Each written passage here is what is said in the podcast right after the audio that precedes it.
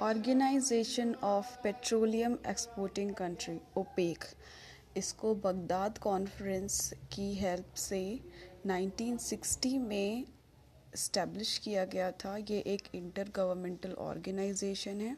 इनका ऑब्जेक्टिव है कोऑर्डिनेट करना और यूनिफाई करना पेट्रोलियम पॉलिसी को और सिक्योर करना एक फाइन और फेयर और stable price for petroleum producers. इसके मेंबर्स हैं Algeria Angola Congo Equatorial Guinea Gabon Iran Iraq Kuwait Libya Nigeria Arabia, UAE, and Venezuela. World Gold Council is a market development organization for gold industry इनका purpose है कि gold की demand और industry leadership को maintain किया जा सके global level पे।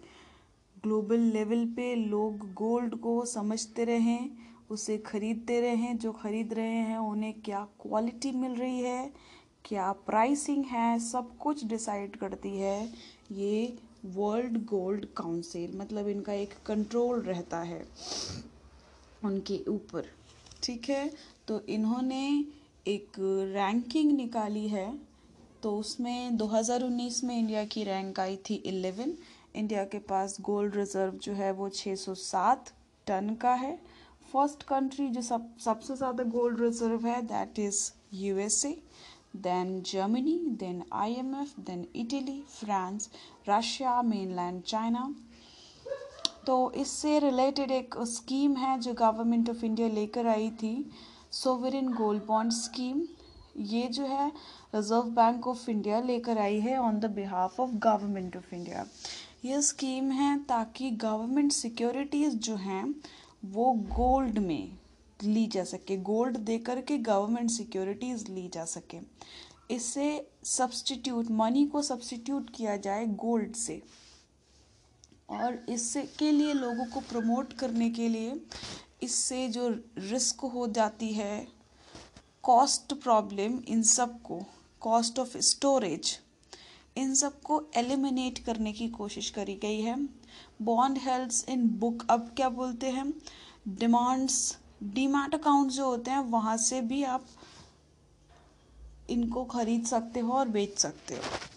तो ऐसे जी बी स्कीम की ज़रूरत क्या है? ताकि लोगों को एनकरेज किया जा सके गोल्ड बॉन्ड्स खरीदने के लिए।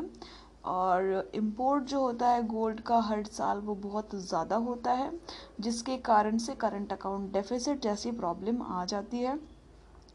और ये का स्कीम लाने के बाद इम्पैक्ट ये है कि इम्पोर्ट जो है वो अभी भी ज़्यादा है। बहुत ज़्यादा कोई चेंज नहीं हुआ है।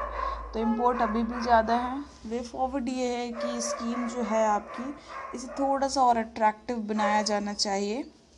F D corporate bonds equity mutual fund exchange traded fund etcetera इन सबको एड ऑन किया जाए और ये स्कीम और ज़्यादा बेटर बनाई जाए।